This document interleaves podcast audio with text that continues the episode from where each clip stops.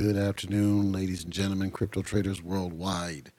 This is starting to hit a fever pitch, and I wanted to get ahead of it with a quick informational piece because I'm quite frankly annoyed at the silliness of it all, but it is what it is, and I don't think people really understand what we're talking about. So there's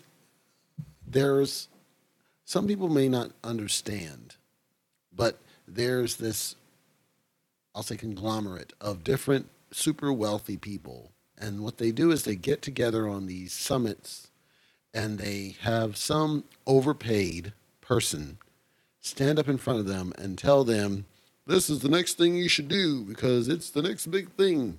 And then all these companies follow along.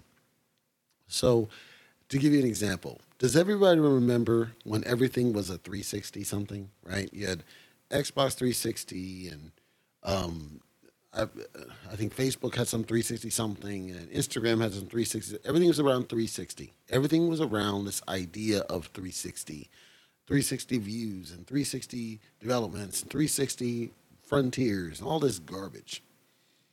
Does everybody remember at one day, it just randomly showed up. One day, it's like there's this push for everybody to use SMS for two-factor authentication.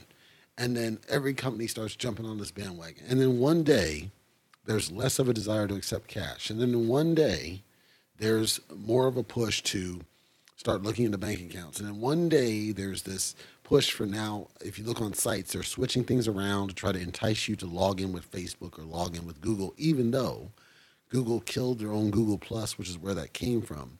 There's all these pushes where all these companies are just kind of following the wagon, and then they're trying to push a new narrative. This is a common thing that's kind of this underbelly of society where these wealthy people get around together and get dictated to by an overpaid consultant who tells them this is the new way we should go. This is what we should now push. This is a new advocate. You've probably heard by now about this idea of Metaverse.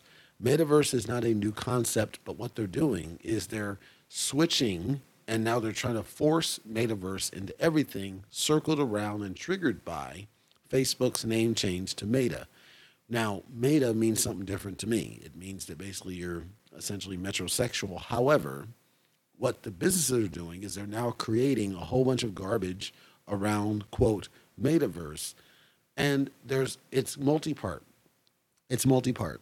You know what virtual reality is. You may or may not know what mixed reality is.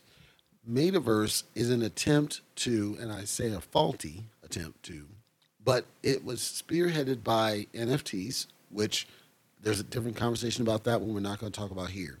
But it's a faulty attempt to say that we can blend the real world and the digital world into experiences.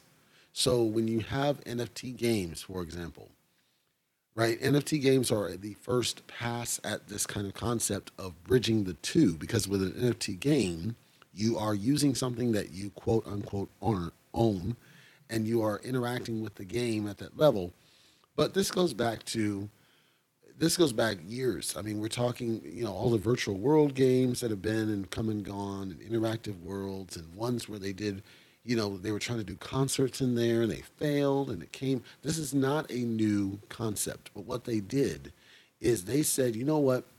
We need to rethink this. We've got mixed reality. We've got virtual reality. We've got NFTs and we've got more technology and faster internet. And we've got all this stuff that now is an opportunity for us to rethink this metaverse concept. And then, of course, Facebook does its deal. Facebook admits that, hey, we're not going to have this overnight. We're building to it. But the marketing has already started. They've already started this push, pushing it down your throat about metaverse, deep. And so here's the truth. Metaverse, by and large, has always been around us, but it is not and will not be embraced by the mainstream. If you're a gamer, you have experienced Metaverse in games like Dot Hack. If you ever played Dot Hack or watched the anime of Dot Hack is a very similar concept of what the vision of a Metaverse could be. The idea that you are actually interacting and transacting everything inside the digital world. Another example of this is Fortnite. Fortnite has done performances inside of its world with, like, say, Ariana Grande performing. This is actually no new concept. Anybody who is an older gamer might remember a game called Second Life that used to be the thing. It's actually still live. Second Life was, or rather is, a virtual world, and basically it allowed people to dial in. And again, it had the concerts, it had TV ads, it had, I mean, all sorts of brands got on this thing. And it was huge for its time, but as with things like Pokemon Go and all other fads of a similar type, it just waned off because that's not something that's going to catch with the mainstream. And I keep saying that without the mainstream, you're not going to be able to have something sustained. So just because, 20% of the world is on this thing does not mean that it's going to last forever. It just means that you got 20% of the thing, but you still have this whole cycle out here that's not going to buy into it for whatever reason. Maybe they don't believe in it. Maybe they don't support it. Maybe they don't understand it. It doesn't matter. The point is, this is not a thing that's going to ever catch on with the mainstream. That's how Metaverse, I believe, is. It's not going to catch on with the mainstream. You're at some point in the future, and they keep talking about the future because they know, basically, they just need the current boomer generation, and I would argue even Gen X possibly to some degree. They need these people to die off, be out, so that the current people who have been conditioned, who grew up with tablets and mobile phones and the internet, and they don't know or appreciate physical books because they have Kindles, and they don't care about music in physical form because it's on their iPhones, and they've already been conditioned into this world that is digital first, not physical first. That's the real concept behind the Metaverse, is we're immersing you into a digital world, and you should have a life that is in the digital world that you can cultivate and enjoy, but you also should be able to transact in the digital world. The thing is, if you think about Second Life, for example, Second Life allowed people to escape reality by creating their own digital existence. You could buy a house, you could own a home, you could decorate it, you could have different clothes. You could, again, there was concerts. Like it was, I would argue, the precursor of what we now know of as Second Life, where you can do the things that you could not do in the real world. Well, let's think about this, folks. I'm not against the idea of NFTs and NFT games, and I'm certainly not against the idea of some of these tokens that are so-called Metaverse tokens that they just popped up because Facebook made the announcement, and their goal is to try to power this Metaverse that is to come. I'm not against new industries, but I am a supporter of reality checks. And I don't think that we're doing the right job communicating, messaging to people to let them know. First off, I don't think we should be marketing it this early. Second, I don't think we should be jumping on the bandwagon, because that's what this is. And third, I think we need to reality check. Hey, not everybody's going to be on board with this. We're not going to force it on everybody. It's for those that want it. It's a service that's available for those that want it. It's not going to be forced on those that don't. Because here's the truth. When you talk about Metaverse and what it tries to do, essentially what you're telling people is that they should focus on fantasy rather than reality. And I don't think that's the right answer, because in the real world, we are having major issues. So when we talk about cryptocurrency in general, I said before that the government is looking to start cracking down on this because there are some scammers out there that are taking people's money, and this is true. The exchanges are a nightmare. Doing KYC is a nightmare. There's no consistency to anything, and it's hard to get into the Binance chain if you're in the United States. So there's all these fundamental problems, never mind the fact that when you have a scam contract, we still don't have interfaces that readily tell you, hey, this is likely a scam contract. You have to go to third-party sources to know in advance, so you're doing hours of research when it should be in the interface. Now my tinfoil comes on. Are they purposely not showing that information in the interface because they know that it would cause people not to buy into these tokens?